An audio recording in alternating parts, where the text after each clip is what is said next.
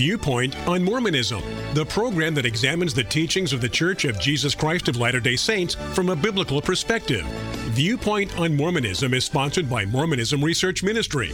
Since 1979, Mormonism Research Ministry has been dedicated to equipping the body of Christ with answers regarding the Christian faith in a manner that expresses gentleness and respect. And now, we hope you enjoy this repeat broadcast. Have our Bibles been translated incorrectly? Welcome to this edition of Viewpoint on Mormonism. I'm your host, Bill McKeever, founder and director of Mormonism Research Ministry. Back in 2009, Mormonism Research Ministry hosted a Compassionate Boldness Conference in Salt Lake City. We asked a number of experts in the field of Mormonism to participate in this event, the purpose of which was to educate local Christians on how to better defend their faith when speaking to Mormons. Article 8 of the Mormon Articles of Faith tells us that Mormons are to believe the Bible only as far as it is translated correctly. And many Mormon leaders have used this to convince members of the LDS Church that their unique scripture, the Book of Mormon, Doctrine and Covenants, and Pearl of Great Price, are more trustworthy than the Bibles we have available today. Because this is a major stumbling block in bringing Mormons to a saving faith in Christ, I asked my friend James White to come and address the reliability of the New Testament. Dr. White is the director of Alpha and Omega Ministries, a Christian apologetics organization based in Phoenix, Arizona. Their website address is aomin.org. That's A O M I N dot O R G.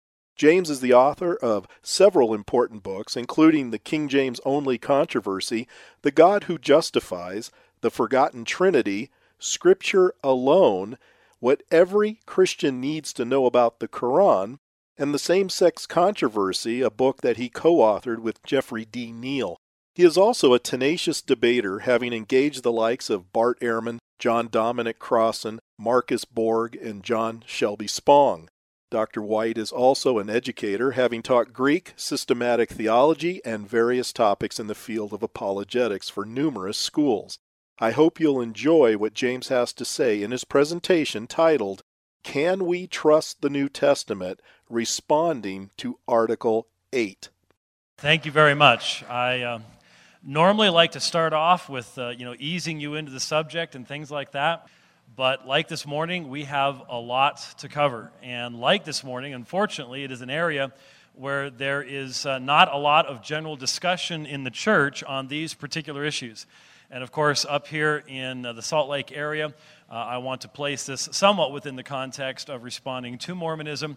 Uh, so the title, as far as it is translated correctly, coming, of course, from the Eighth Article of Faith of the Mormon Church. Many times we witness to Mormons you can raise a text of scripture. I remember staying in the Arby's parking lot. The Arby's is gone now, unfortunately, in Mesa, witnessing to a Mormon lady, and I went through a number of texts of scripture. And she said nothing. She objected to none of them. And so I sort of stopped and said, Well, ma'am, do you, do you have anything to say to those? And she said, Well, they're all mistranslated. I said, Well, ma'am, do you read Hebrew? No, I don't read Hebrew. Have you read any books about Hebrew? No, I haven't. Well, then how do you know those are mistranslated? Because they disagree with what the church teaches.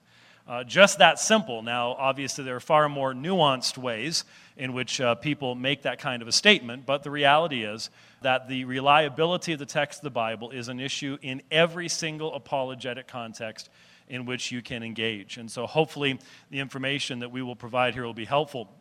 In regards to Mormonism and the Bible, Joseph Smith said, I believe the Bible as it read when it came from the pen of the original writers.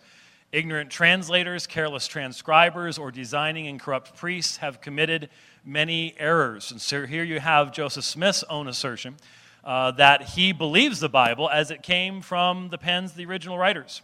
Uh, the irony, of course, of that is that in his Joseph Smith translation, he made changes for which there is not a single bit of evidence historically that there has ever been any interruption in the transmission of the text of that particular verse whatsoever. That is, he added and deleted willy nilly without any reference to textual critical reality. And so that sort of uh, puts the lie to the assertion. But if we can demonstrate that what we have is, in point of fact, the original text, then I guess uh, a Mormon will have to believe that because Joseph Smith said, in fact, that he did. Now, Outside of Mormonism, the current onslaught is very, very obvious. Scholars spin the evidence, particularly in media appearances. Uh, Bill made reference to Dr. Bart Ehrman. Uh, the reason he is a media darling right now is because he is an apostate Christian. He is a graduate of Moody Bible Institute and Wheaton uh, College, and he has his master's and PhD from Princeton Theological Seminary. And so, as a quote unquote former Christian, uh, he is the go to guy these days uh, for the media when they want to have someone to debunk the Bible and to uh, present uh, some kind of contradiction uh, in the Bible. That's why he is uh, so popular these days. They emphasize that all we have are copies of copies of copies of copies from hundreds of years after the originals. That is a line directly from Bart Ehrman.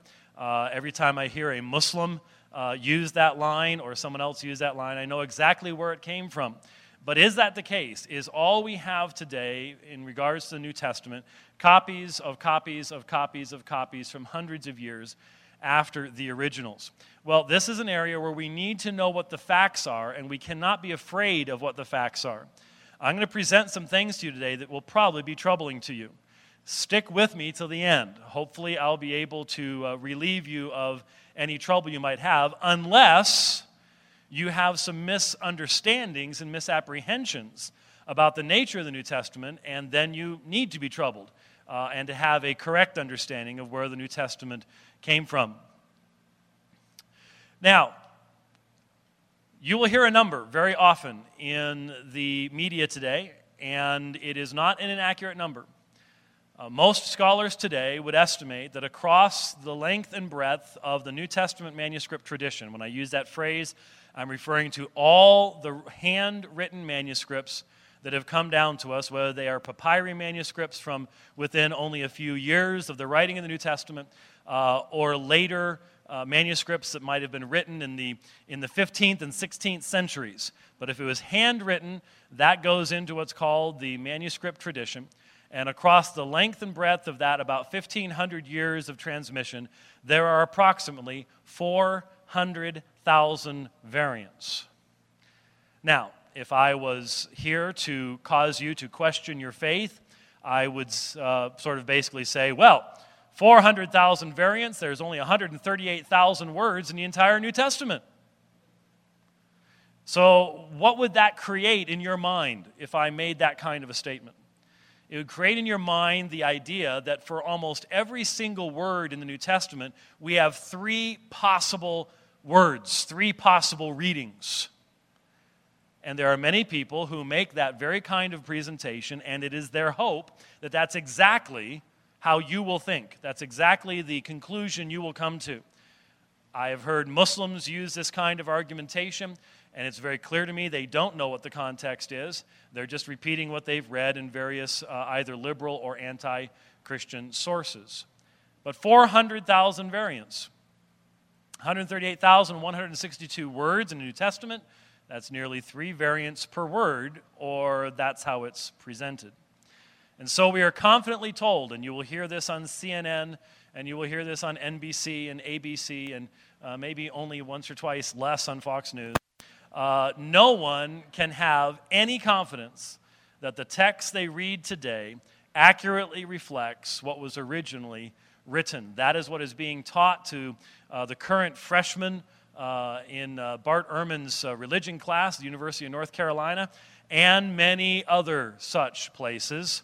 My daughter ran into uh, a devotee of the Bart Ehrman perspective as a freshman in college herself and uh, his hatred of Christianity and the Christian faith was absolutely incredible.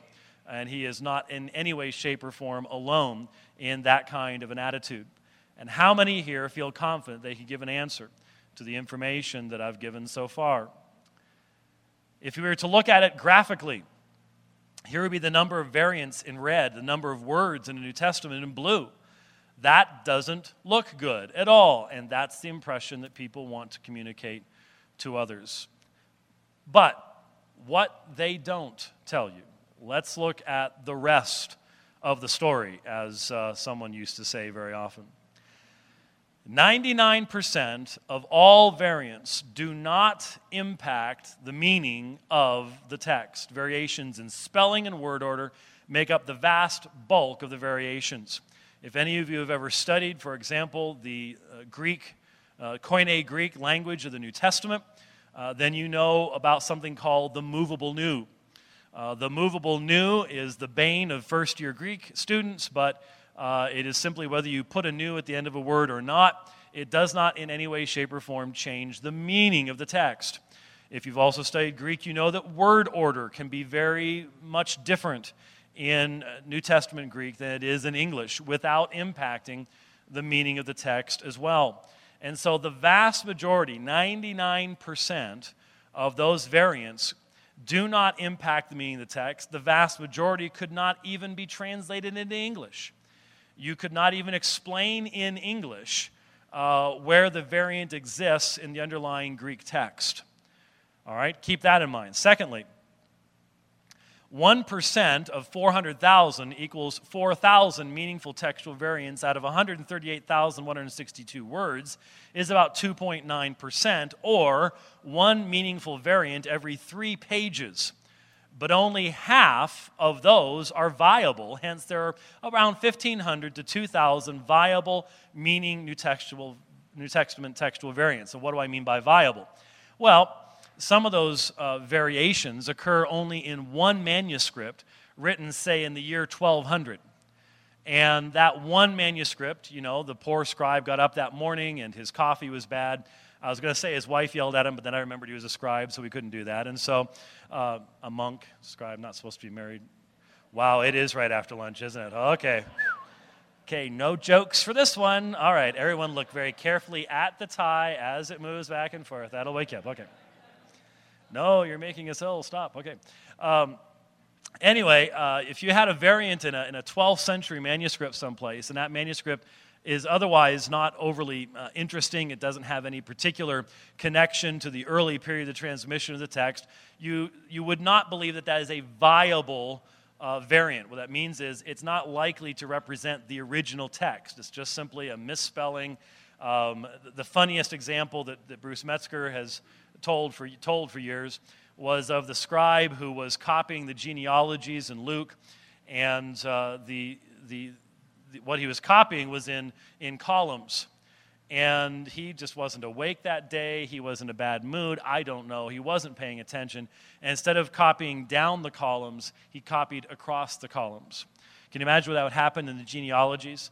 Uh, Phares becomes the head of the human race and uh, God is the son of uh, somebody else in the middle of the, of the mess. And I mean, it just makes no sense, but a scribe wrote it because he wasn't paying attention to what he was doing. Now, is there any chance that that's the original? No, not at all. So when we look at viability, whether it could be the original reading or not, plus whether it actually impacts the meaning of the text, now we're down to a much smaller number than the 400,000. So whenever you hear somebody just throw that number out and they do not explain, what that number is about, you're probably listening to someone who is trying to upset your faith rather than actually speak the truth.